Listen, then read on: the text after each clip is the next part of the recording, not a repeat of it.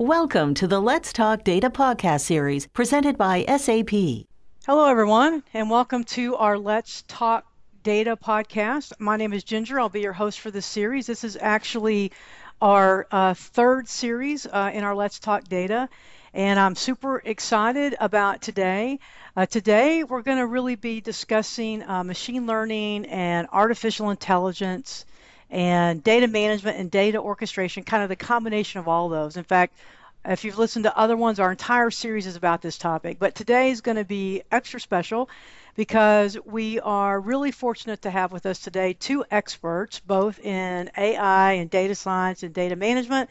So first, I'm joined by uh, Kevin Poskitt, who is our solution owner for SAP Data Intelligence. Kevin, are you in Vancouver today, or where are you located? I am based in Vancouver and am fortunate to be home today. Oh yay! So Kevin is is um, we're really lucky to have him. I met Kevin uh, a few months ago at SAP, and he's got so much knowledge and so much passion, and um, I'm just really looking forward to hearing what he has to say. Every time he talks, I'm learning something new.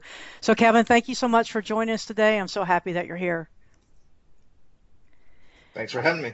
And then uh, we also have Doug with us today. So Doug is um, you you always hear about Doug before you act- actually meet Doug. Doug, is that true? I think that's your reputation kind of precedes you.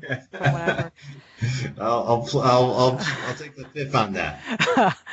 so Doug is with our Global Center of Excellence, and he's really focused on data science. And we're going to be uh, talking a lot about different topics related to data science and information management today. So Doug, I actually want to start with you. When we were uh, meeting earlier, and we were, you know, talking about, hey, we want to do this podcast.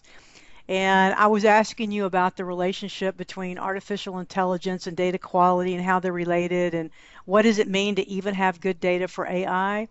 And you told me something in that preparation that just really stuck with me. You told me that you have spent a lifetime waiting for people to get correct data to you. What do you mean by that? And you can you kick us off with this whole relationship between artificial intelligence and data quality and data management, please?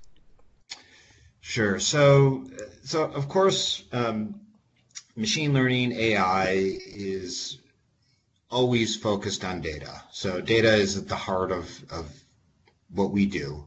And uh, of course, you want uh, and need to have uh, data quality. And, and often with traditional structured data, machine learning people spend I would say typically 80% of their time just munging with data, asking questions of data. And often this is where you really uncover data quality issues. So the data scientist thinks very differently about data than IT people and and you would think, oh, data is data. Everyone's everyone knows what data is. Everyone thinks about it the same way. But really, uh, developers and IT people really think about it data in a very very different way.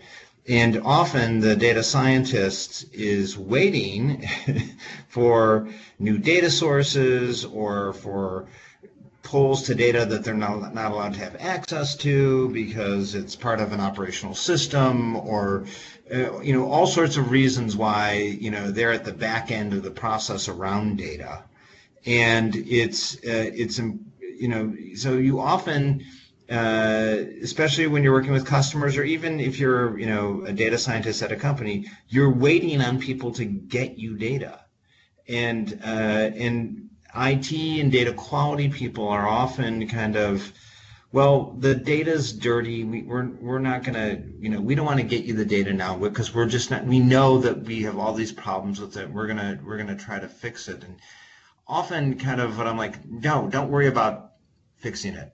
Get me the data as is. I want to see the raw, unfiltered, unsanitized data because there's when you often ask those questions of that data, you learn interesting things, especially when you can talk to either IT and or business people. You often kind of reveal subtleties about business processes and IT processes that are really important for you to understand to solve the problem you're trying to solve. So, so that's one of the reasons I've said, you know, I've spent a, a lifetime waiting for data, and and the and I and I would just kind of end this first initial thought by saying it this way, which is nobody ever has perfect data. If you wait until your data warehouse is built, or if you wait until the data is perfect before you start building models, you will never ever build any models. Okay. If we wait till everything's perfect, it's kind of like if I wait till I lose the 80 pounds I need to lose to go to the beach, I'll never get there. Is that right, exactly. Doug? It's exactly right.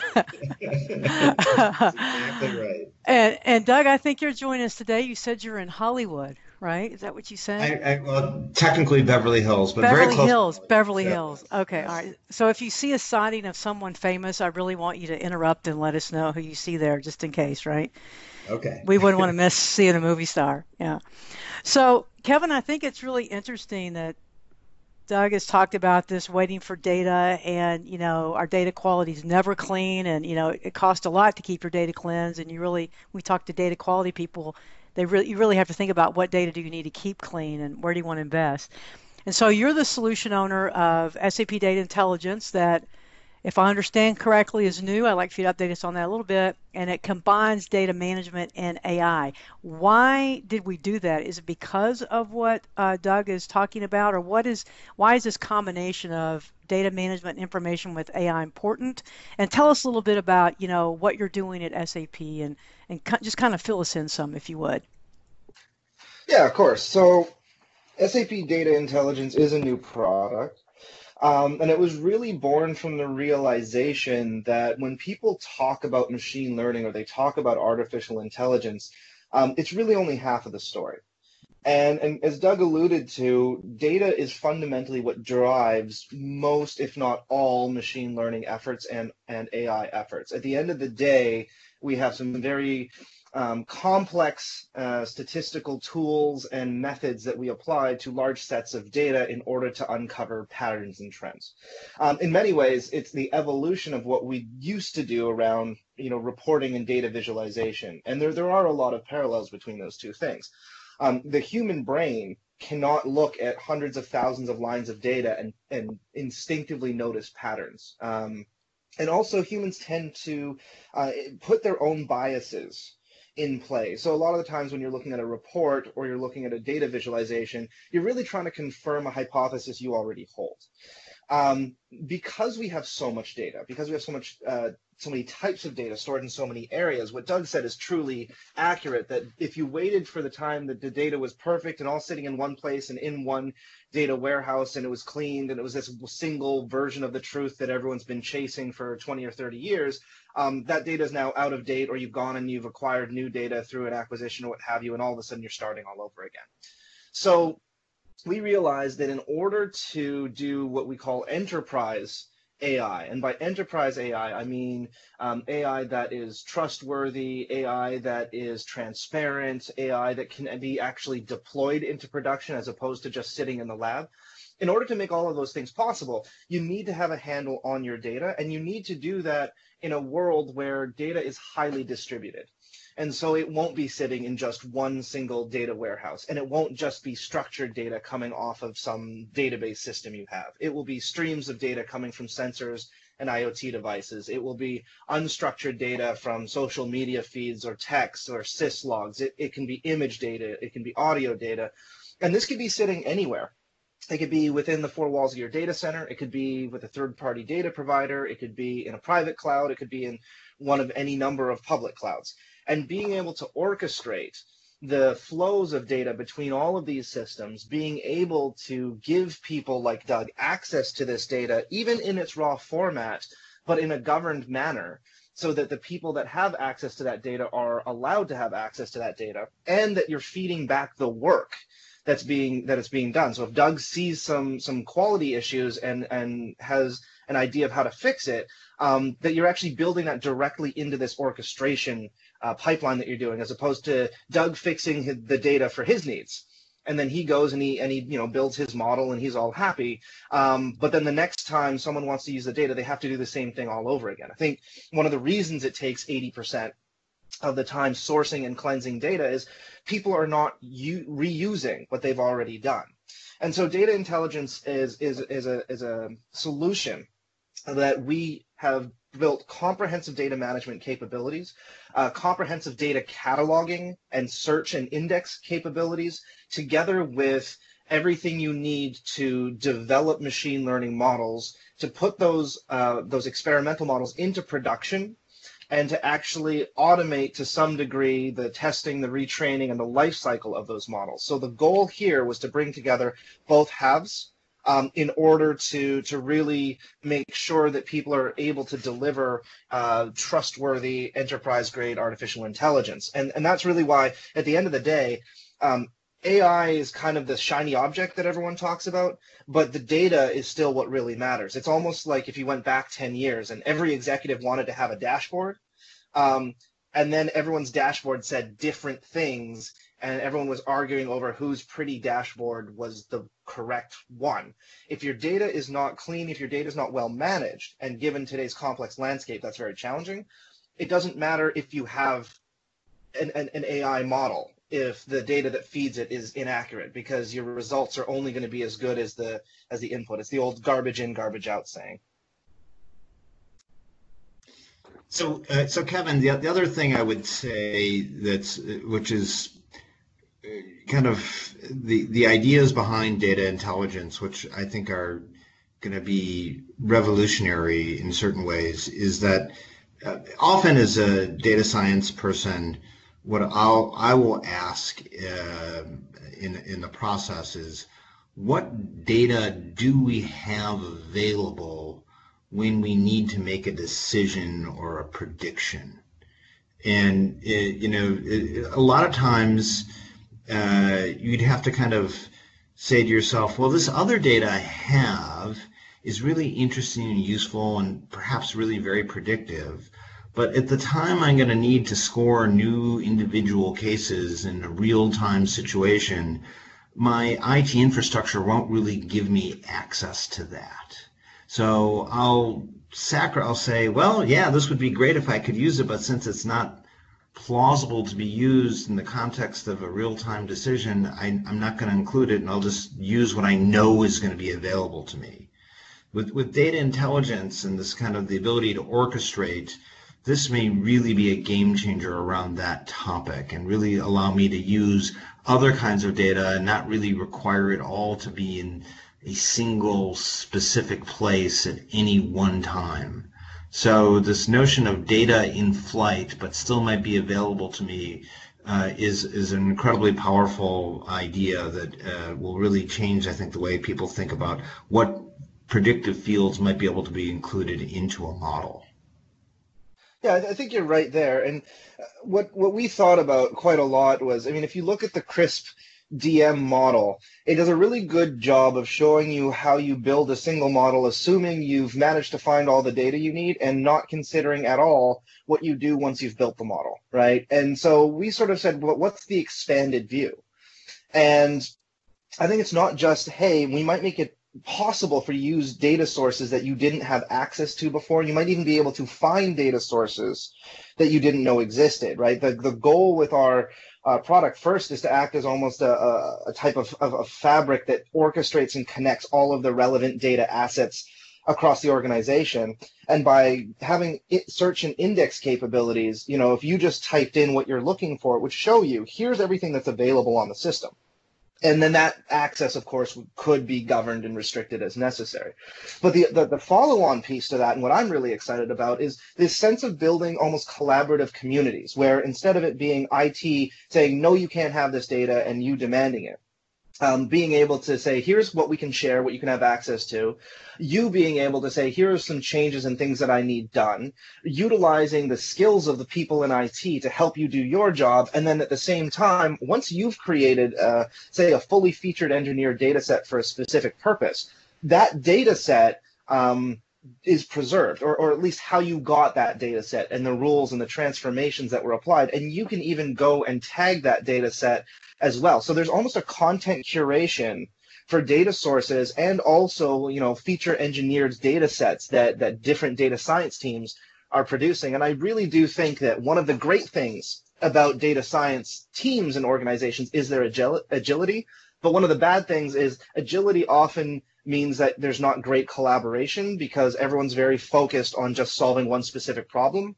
And the hope really is this solution will bring together um, all the different sort of people and the types of roles that are involved in not just data science, but um, also other data related activities and really make it possible for people to work closer together and, and ideally not have to work so hard doing the same tasks over and over again.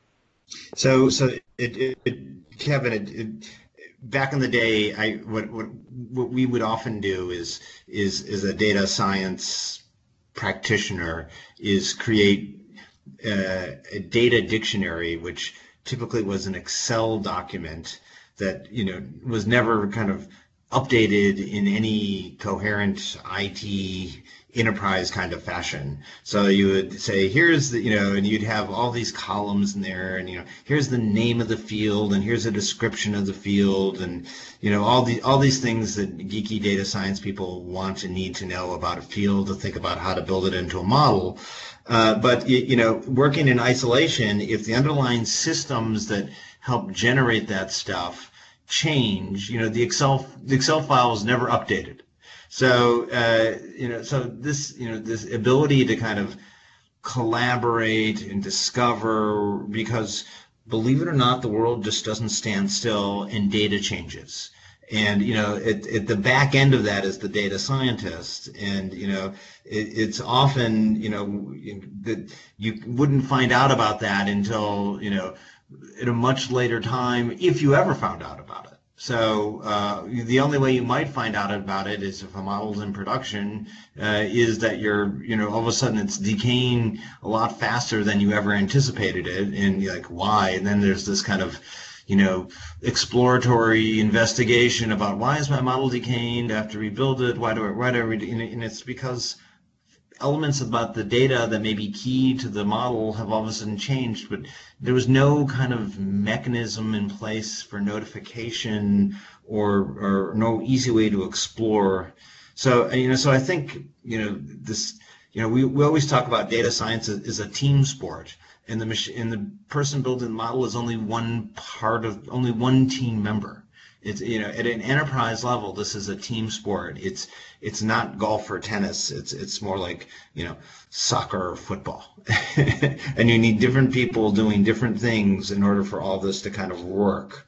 And you know the days of trying to do this all by yourself.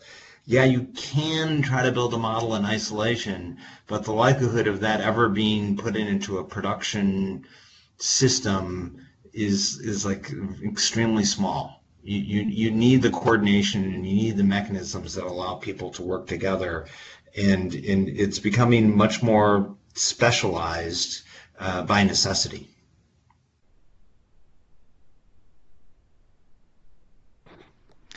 So I have a question for both of you guys around this topic. If we if we look at like um, Doug, you said that the data science is a is a team sport where we need to really bring everyone together, and how we we're thinking about things like data intelligence and this particular product that, that Kevin owns at SAP, being able to you know bring these two parts of the world together.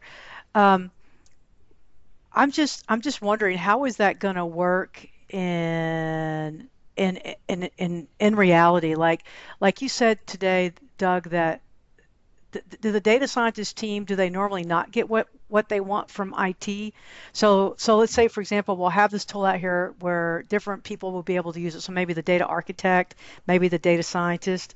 Um, um, I guess I, I, I, guess my question is around um, how how will this work in in reality. Each person will use the tool at the time when they need to. Yeah. So so let, me let me start by saying this that it, when we go talk to customers today, what we what we tell them is that this is a this is a three-legged stool. You you you need, of course, you need data science people, and you need and you need kind of people who who are in certain sense supportive around the data quality and you know the, all the data management you know so nothing happens without data. So it's so you, you need that infrastructure of, of people. And, and and included in in that is is the data science person who you know after after the data is managed is is building is building models you also need in, in, in you need that IT infrastructure and uh, you know and to do the types of things that I think Kevin and myself and SAP community want our customers to do, which is to operationalize the machine learning and to make it part of business processes and systems.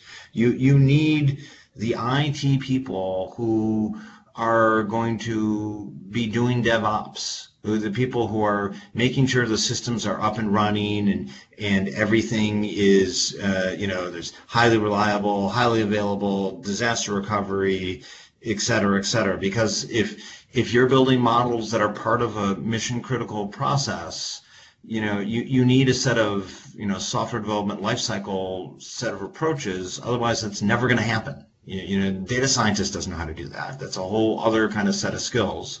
And of course, you need the business person to kind of a bless that as you change kind of processes that were born analog into you know more digitized machine learning things you need them on board as well so it's it's you need all three legs of the stool and if you only have two of them it's going to fail so you know, so that's kind of the you know the painful lessons that I've learned in my career is you can't just have the IT people, can't just have the data science people. You have to have the business people as well. All three legs of the stool are critical.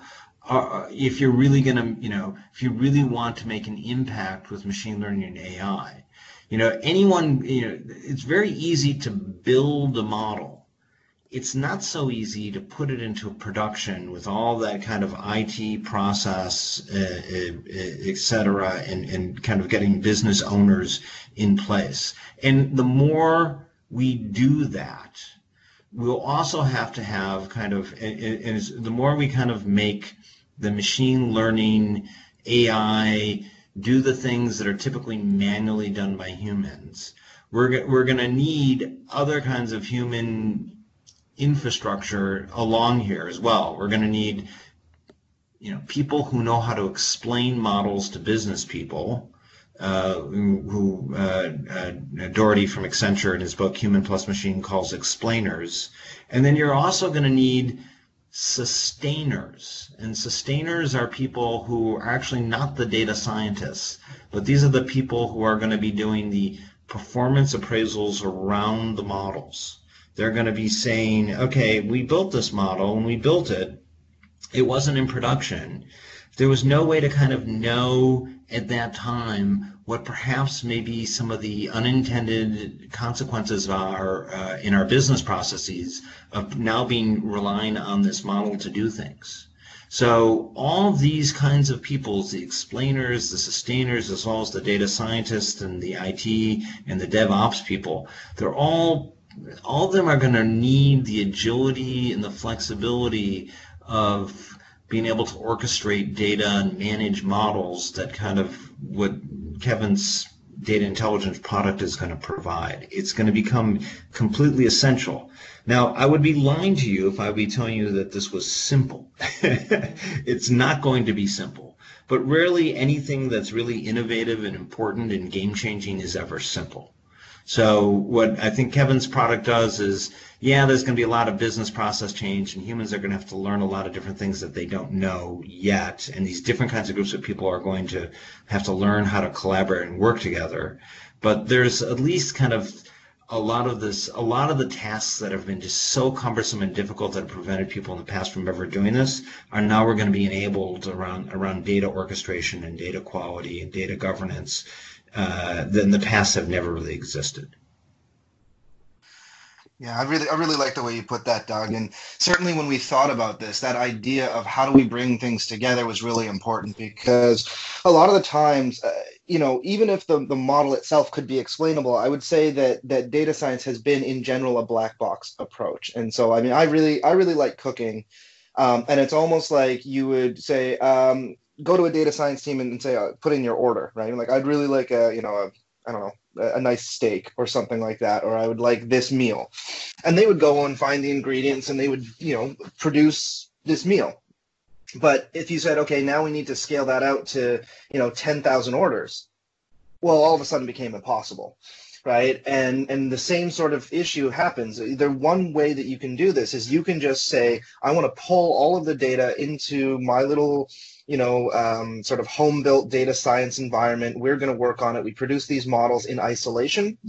And then I turn around and say, okay, IT, go put this into production. Go go run this for me and IT has no idea what was done, where the data came from, um, how to actually recreate any of that in a production environment. It's it's like giving someone the end result of, of all of your you know hours and hours of cooking and saying okay make this meal and just make it over and over again. They say well i don't know what ingredients you use. I don't know what techniques you applied. I don't know you know what you did with the heat. I don't know how to make this. And so a lot of times um, that's why models don't make it into production because reproducing all of the steps then requires that data science teams have to work with IT and DevOps and IT ops and uh, data architects to reproduce everything that was done. And so our approach is to try and create a single comprehensive solution.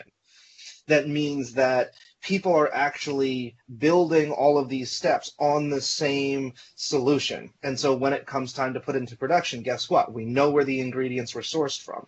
We know what transformations have been applied to it. We have the model itself and speaking of DevOps, because we have this cloud-based architecture with something called a containerized approach, we can basically spin up multiple different environments that are a walled garden to the other environment. So data scientists can work with different frameworks, different open source tools and frameworks that they might want.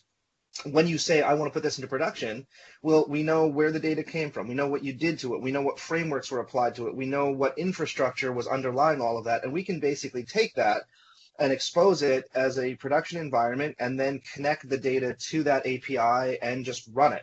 And it's not dependent on any other things in production, which is another area that things frequently fall down because one set of data scientists may have used a different framework or a different version of libraries than another set of models, and those can't coexist. Um, but because we have this container approach, we don't actually have that problem. So some of it is technology, um, but I think, as Doug alluded to, the best technology in the world doesn't matter if you don't have the right people and the right processes. And you need to bring together the collaboration of the the, the people that are involved around a a technology set that hopefully makes it possible for everyone to work and look at the same thing.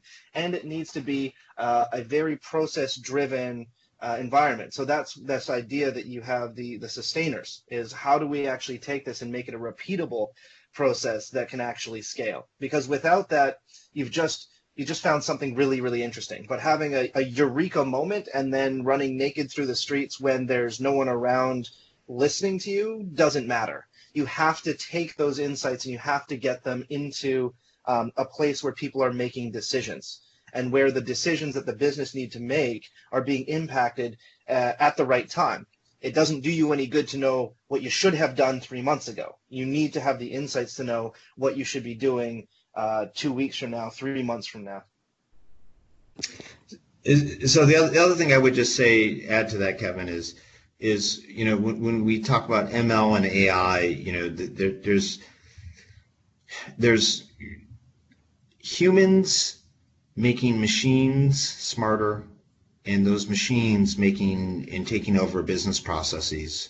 And this is especially true right now for things that are very simple and you know what I think people call narrow AI or you know so, so very simple repetitive things that humans often do manually. We can just do those things better more reliably with machine learning. You know we we need the intelligence. We don't necessarily need the consciousness on the on the flip side of that is is kind of what Kevin was just talking about as well, which is we also want the machines to augment us, to help us solve problems that you know that humans still are ultimately needed because as cool and as powerful and as capable as machine learning is right now, there's still many things that humans can do that the machine is not anywhere close to being able to do. So to be able to ask kind of what we call counterfactual questions of, you know, what would have happened at time X if I had done this instead of this? Or, you know, or, or what people often refer to as reward engineering. How, you know, I can, you know, predictions are now going to become a commodity, but understanding outcomes and putting value and judgments on those, that's still a human endeavor. And it will be for the foreseeable future. So, uh, so it's you know, so machine learning has you know, you know, can automate lots of simple things like you know, bots, you know, answering very simple questions, uh, you know. reconciliation of, of things, you know, entering in data, these these types of things can all be done very simply with uh, you know either RPA or machine learning kinds of technology. But when we still need the human, we still might want the human to be augmented by the machine learning. And and you know, you know, we have all this data. The predictions predictions are just going to be a commodity. And you know, so predictions just used to happen via humans and you know with their own kind of models in their head. Now we have the data. Now we should be able to be better doing that. It should just become a commodity, but we'll still need the, the humans to kind of do that reward engineering and, and the judgment of outcomes or what happens when when you know X happens versus Y. And and so and to do all this we we need these kind of collaborative tools uh, uh, so uh, otherwise it's coherently won't have a way to manage manage any of this. Yeah. And I, I think you you hit on a nice point there because you know obviously working in this space uh, there's a lot of people worried about you know what what impact automation will have. And you know one of the things that you really raise is what I, humans are very good at, at, doing what i call the sniff test right? We we know when something just doesn't smell right. Um, is one area that machine learning is particularly bad at. I mean if you took a well-trained model that was doing an image recognition and you just photoshop something in there that doesn't make any sense um, the whole thing goes haywire because it just is is now no longer logical. It's uh, just to, to really highlight how much of a nerd I am. It's like you know the correct approach when fighting the Borg is to just go with completely randomized, nonsensical violence um, because machines are logical and cannot handle the chaos. And, and that's really a good example of how what we do is we fuse together what machines are great at and what humans are great at. Um, I don't know. I mean, I've worked many jobs where I was in Excel just doing the same thing over and over again. And then I learned VB script so I wouldn't have to do it, so I could focus on more important things. Um, for all as fancy as the words are and complex as the, the method of getting to predictions can be, at the end of the day, we're still talking about uh, automating away repetitive tasks that don't make the best use of what humanity has to provide. Um, and what humans can do that, that at least to date, no machine has been able to do, and, and I think would be hard pressed to do, um, is really this idea of, of intuitive leaps of, of logic and this sense of innovation that really kind of defies logic uh, more than anything else. So I am really excited uh, to help build these collaborative environments and tool sets. But really, the, the true value will come with when we combine the technology with the, the, the human uh, ingenuity, the human spirit that, that companies have, and see how that really helps organizations um, improve their business and improve their customer experience. And that's at the end of the day why I love what I do and, and why I'm involved in it and, and continue to be passionate about it. So this conversation today has been really fantastic. I want to I want us to end with one other question that I want to ask you guys and that's about uh, for people that are listening that maybe have done a little ML or maybe that haven't done any, maybe some of these people are coming from a data management perspective, right? Because Kevin, as you said, this tool really brings together the both both both uh, both worlds, and we want to get started. So my question is, either lines of business or use cases. I mean, obviously, from what you said, it would have to be something that has a business impact but how would I measure if I know I want to try something out around this, right? I know I want to try something where I'm bringing in uh, some of my data trying to solve a, a, a specific problem. Are there low hanging um, use cases or lines of business that you would recommend if I wanted to explore this within my own company? Um, well, so I'll, I'll, take a quick one on it, but Doug probably has more background here than I do. I mean, certainly where we see people starting is, usually something in the realm of uh, sales and marketing and customer experience, right? If, if I can understand what products are being purchased, if I can understand what groups of products are likely to sell better together, cross sell and upsell, or looking at, you know, inbound interest and in being able to score leads. I mean, these are areas where I think people have done a lot of, of uh, experimentation we we certainly see in highly asset intensive industries uh, predictive maintenance being really important. So mm-hmm. can i can i understand when a part is likely to fail?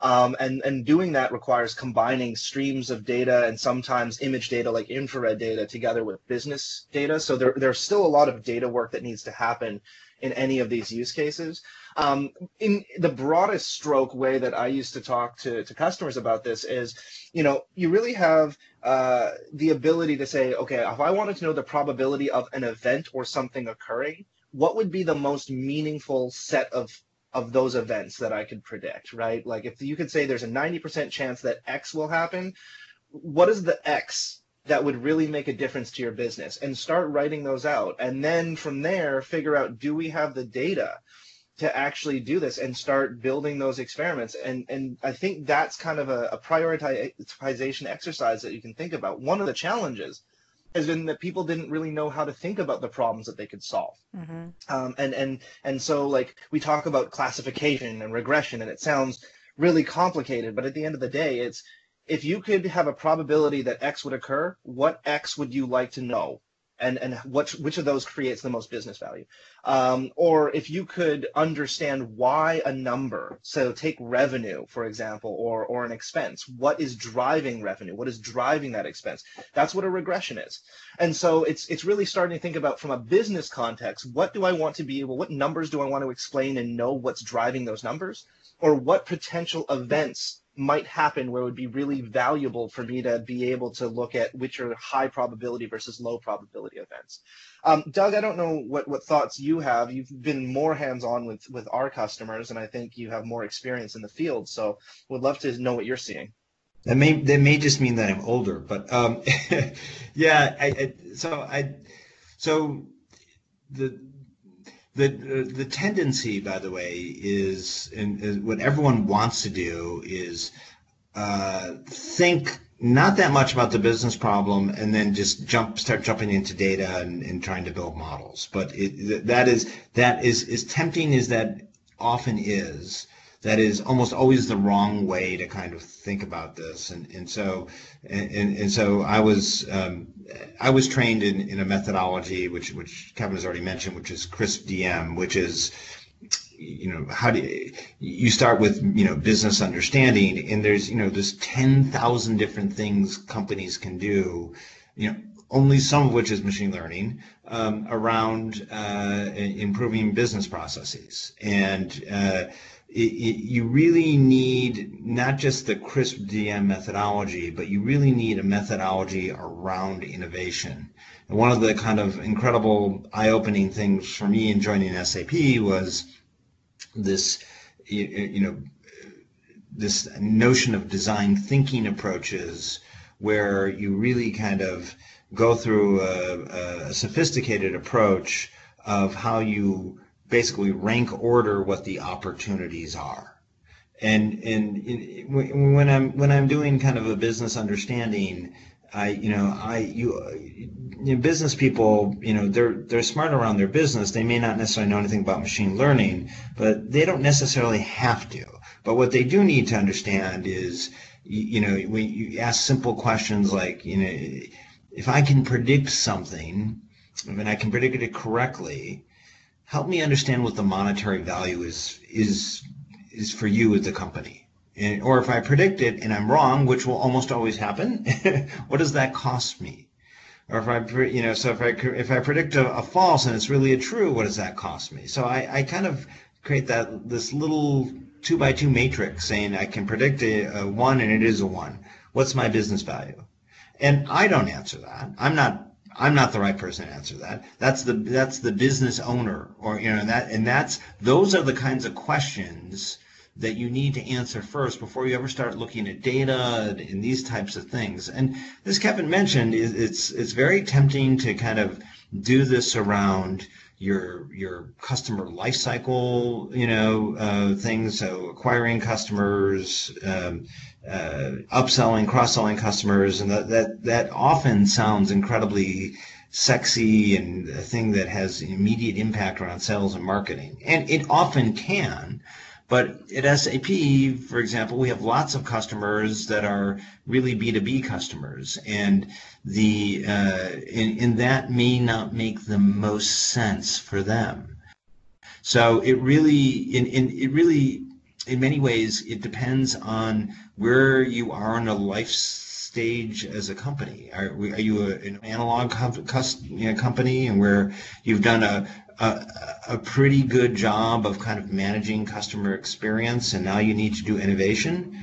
If that's the case, then maybe your your focus is how do I use machine learning to help me create the products and services that I'm creating. If on the other hand you're you know you're, a startup, you that may be the other you know maybe the opposite extreme. So it does um, the the the tendency is for people to not think and come up with the, the use cases of how much you know here's the 30 things i should be thinking about and figuring out a way to rank order them in, in a in a business context. And that's that's usually what i find companies find extremely difficult to do. So uh, and and you know just you know prediction is you know is not the end of itself. There's there has to be this kind of reward engineering that takes clever business people uh, to think about. And you know, if I predict this, and you know, this is the outcome. What's that? You know, what's the reward for me? So those that's the kind of thinking that I think it's difficult for business people who've never thought about machine learning, who are, are analog, who are born analog, that they they need to do that.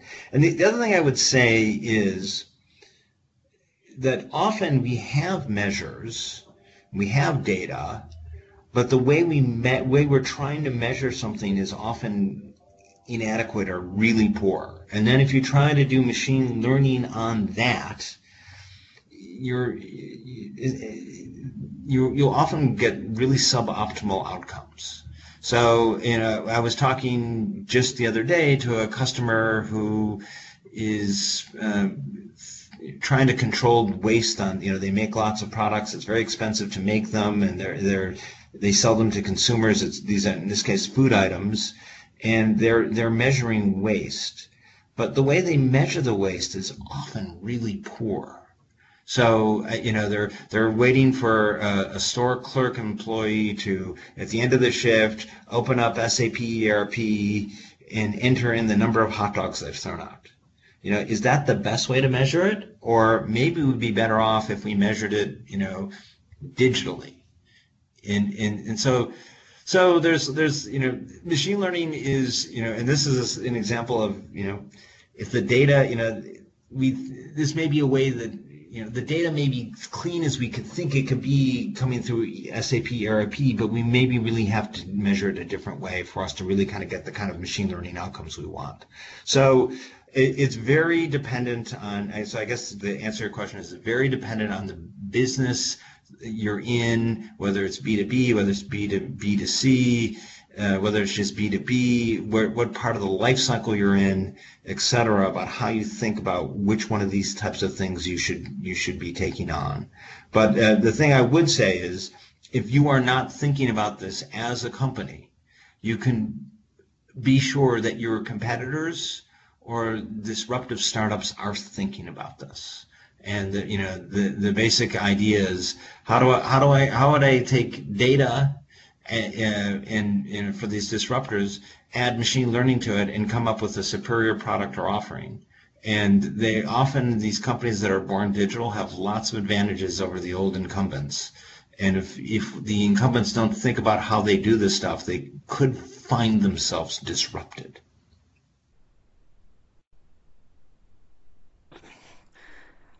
that's a lot to think about. I mean, I, I think both of you guys said some really important things here at the end. I really like the probability of something is X. What will that make a difference if I predict one, it is one? What does it do for me if I predict two, it is one? What does it cost me? And just thinking about it in a different way. That might be the good topic of another podcast. I think this has been a great conversation. If you guys are interested more on this, Kevin has written a great blog on the dualism of data intelligence. We also have uh, our website, www.sap.com forward slash data intelligence. And um, I, Doug, do you write many blogs out there? Kevin's writing a lot. I, I, I do I do have plenty of blogs out in the in in the in the digital list, so you, you can find okay. so yeah. Um, we'll, so, we'll find you there. Okay. Okay. All right, and we'll put in a few links also. All right, well, guys, thank you so much. I appreciate you being here today. I think it's been a great conversation. Have a great rest of your day, and thank you so much. Thank you. Thank you. Much.